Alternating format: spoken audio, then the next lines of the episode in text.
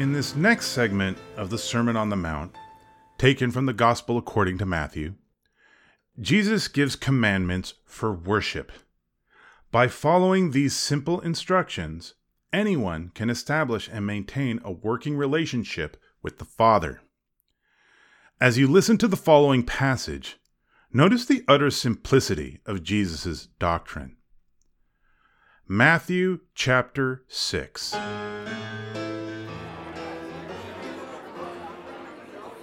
Be careful that you don't do your charitable giving before men to be seen by them, or else you have no reward from your Father who is in heaven. Therefore, when you do merciful deeds, don't sound a trumpet before yourself, as the hypocrites do in the synagogues and in the streets, that they may get glory from men. Most certainly, I tell you, they have received their reward. But when you do merciful deeds, don't let your left hand know what your right hand does, so that your merciful deeds may be in secret. Then your Father who sees in secret will reward you openly. When you pray, you shall not be as the hypocrites, for they love to stand and pray in the synagogues and in the corners of the streets, that they may be seen by men. Most certainly I tell you, they have received their reward.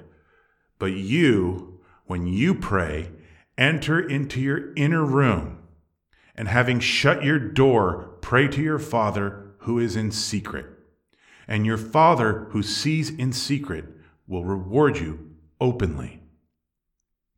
In praying, don't use vain repetitions as the Gentiles do, for they think that they will be heard for their much speaking. Therefore, don't be like them, for your Father knows what things you need before you ask Him. Pray like this Our Father in heaven, may your name be kept holy. Let your kingdom come.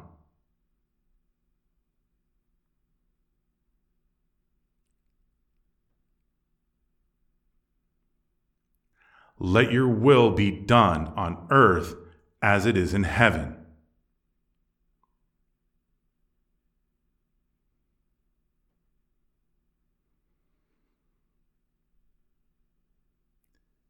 Give us today our daily bread. Forgive us our debts as we also forgive our debtors. Bring us not into temptation, but deliver us from the evil one. For yours is the kingdom, the power, and the glory forever. Amen.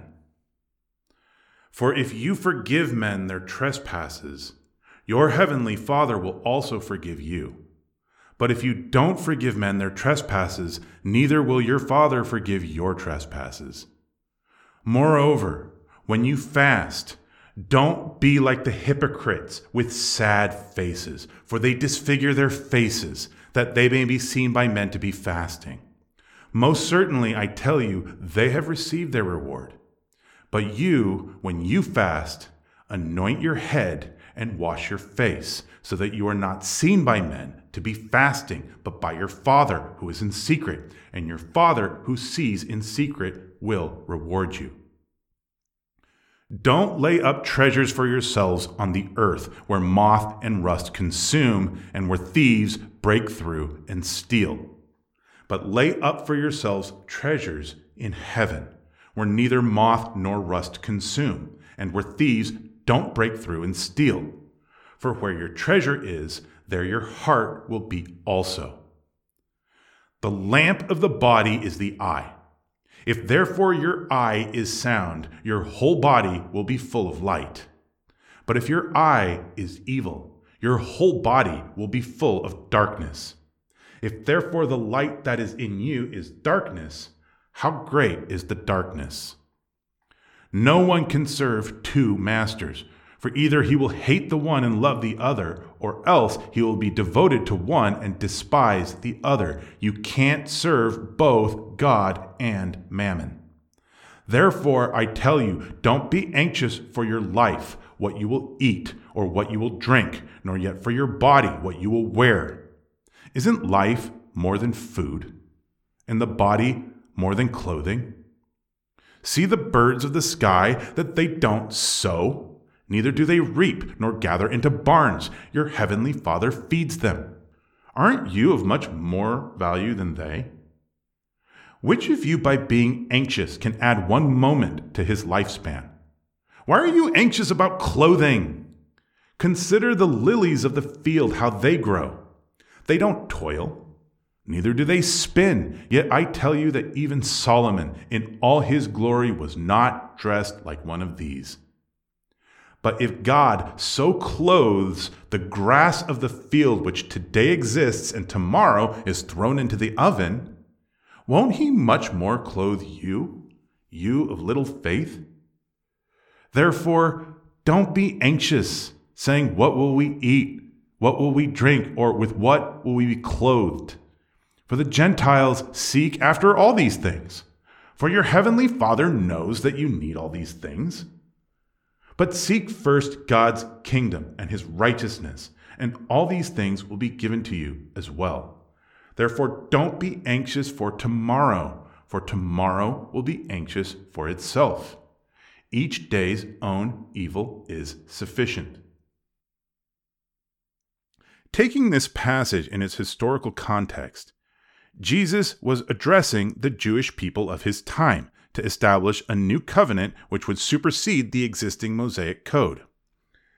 However, when looking at these instructions from a modern 21st century perspective, it becomes obvious that Jesus also intended these laws for an audience which stretched far into the future. His warnings against following the bad example of contemporary Jewish worshippers during his time can just as easily apply to following the bad example of many modern Christians today. He begins Be careful that you don't do your charitable giving before men to be seen by them, or else you have no reward from your Father who is in heaven. Therefore, when you do merciful deeds, don't sound a trumpet before yourself as the hypocrites do in the synagogues and in the streets, that they may get glory from men. Most certainly, I tell you, they have received their reward. But when you do merciful deeds, don't let your left hand know what your right hand does so that your merciful deeds may be in secret. Then your Father, who sees in secret, will reward you openly. Charity should not be an exercise in public relations. There are many valid reasons for promoting acts of generosity. You're helping someone in need and setting an example for others to do likewise. You're enhancing your public image and helping to persuade others that your cause, whatever it may be, is one that they would be well served to support and assist. Plus, depending on the local laws where you live, there may be financial or tax benefits as well. Despite all this, Jesus is teaching that these motivations, practical though they may be, are actually antithetical to the cosmic law represented by the Father. If you are seeking as your reward the approval of others, then that is the only reward you will receive. A father does not give to his children to receive approval from them. He gives to his children because he loves them and wants them to have a better life. To be like the Father is to extend to everyone the same love you would extend to your own children. He continues When you pray, you shall not be as the hypocrites, for they love to stand and pray in the synagogues and in the corners of the streets, that they may be seen by men. Most certainly, I tell you, they have received their reward. But you, when you pray, enter into your inner room, and having shut your door, pray to your Father who is in secret. And your Father who sees in secret will reward you openly. Prayer is not a social occasion, and it is not a community activity. Prayer is an intensely personal act. It is an opportunity for you to take a private moment to visualize the world you wish to create. The Father is someone who sees what you see, but without the limitations of your personality.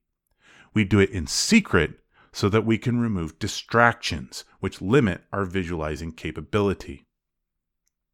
In praying, don't use vain repetitions as the Gentiles do, for they think that they will be heard for their much speaking. Therefore, don't be like them, for your Father knows what things you need before you ask Him.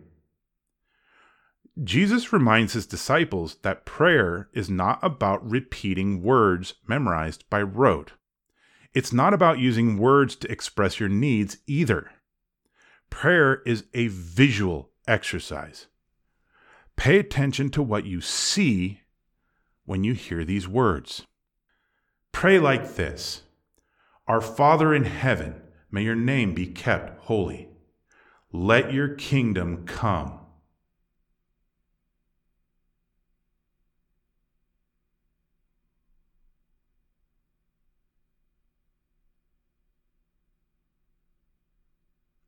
Let your will be done on earth as it is in heaven.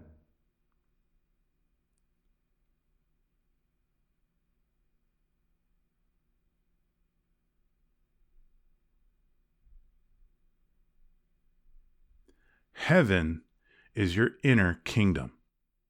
It is the improved earth which you can see using your mind's eye. Furthermore, it is something which is revealed to you by the Father, but only when you can quiet your mind enough to allow the Father to reveal it to you without distraction. What do you see when you speak these words? Let your kingdom come.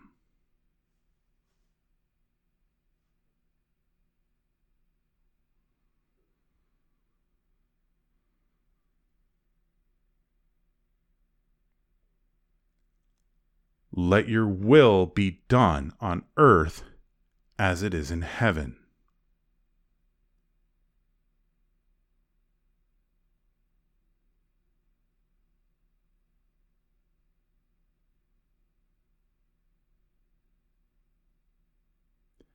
What you see, that is heaven. It is extremely important to do this exercise in private, as Jesus commands, without distraction and without any social pressure from others who might wish you to visualize their heaven instead of the one revealed to you by the Father in secret. If what you see when you speak these words are visions of punishment, pain, and destruction, this is a clue that you have work to do.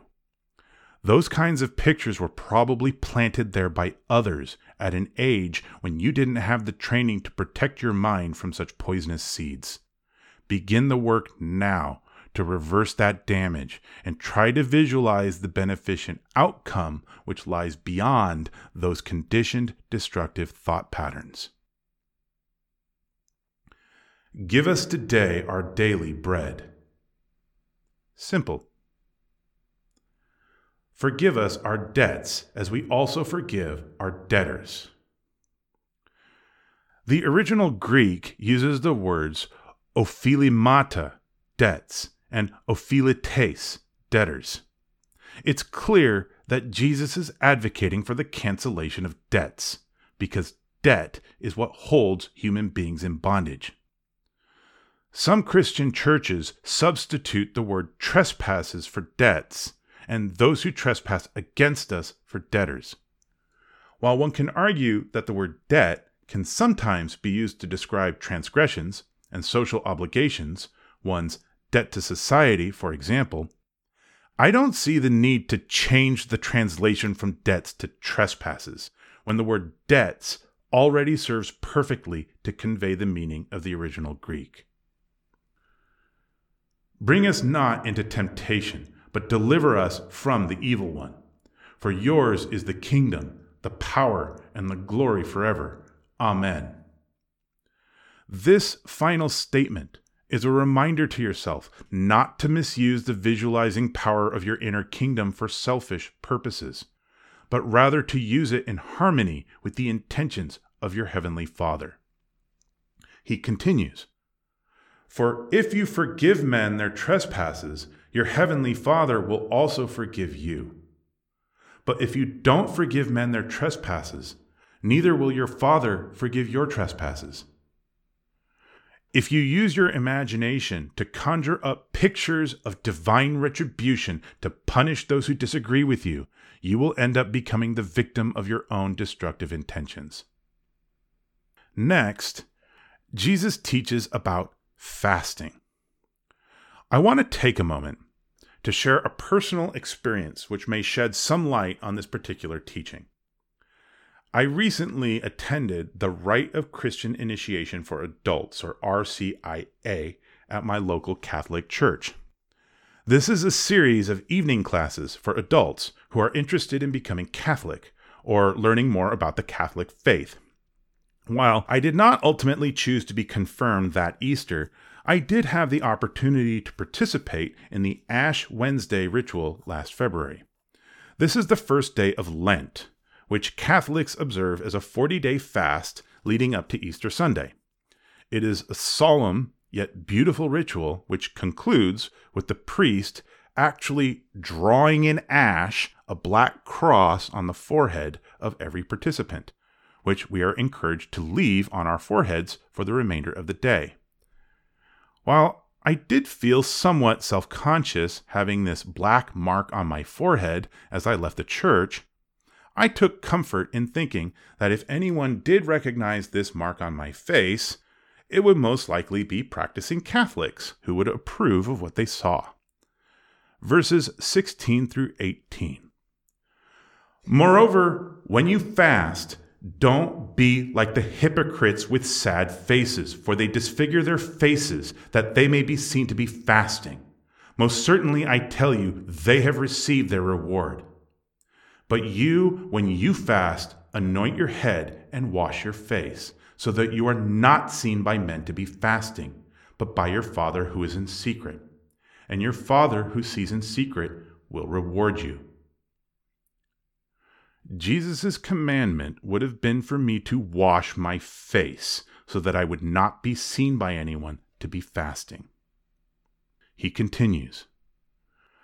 Don't lay up treasures for yourselves on the earth where moth and rust consume, and where thieves break through and steal. But lay up for yourselves treasures in heaven, where neither moth nor rust consume, and where thieves don't break through and steal. For where your treasure is, there your heart will be also. It concerns me when I see churches put on extravagant displays of wealth and when preachers use their charisma to persuade congregants to donate money to the coffers of their church. If I want to help the needy, I should be able to help them directly and secretly without involving a middleman. The lamp of the body is the eye.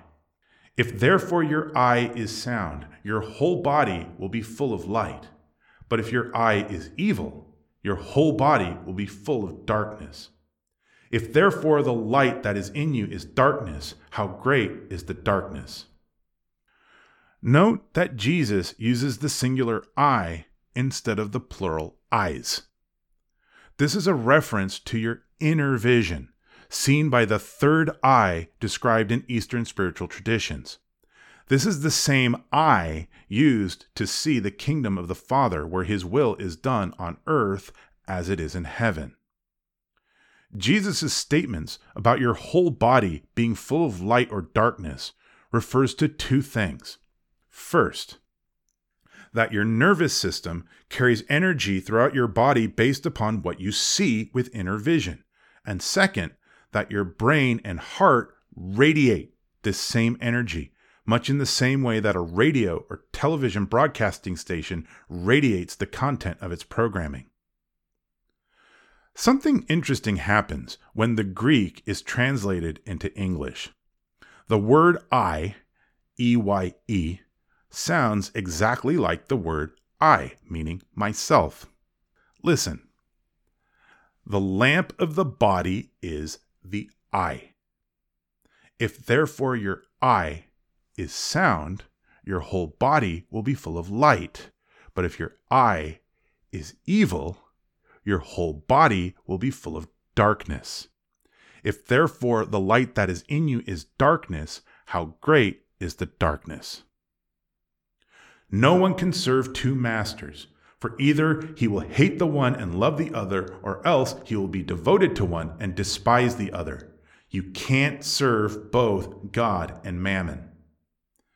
Mammon means money or wealth. Jesus contradicts the doctrine that material wealth is a sign of spiritual virtue, that wealth indicates the ability to successfully visualize and therefore manifest abundance. As it turns out, there's no shortage of spiritual movements today which still teach this doctrine of wealth. While Jesus does not say that wealth is in itself evil, your desire to serve the Father should always take precedence over the profit motive. Don't use the visualizing power of your inner kingdom to manifest a million dollars.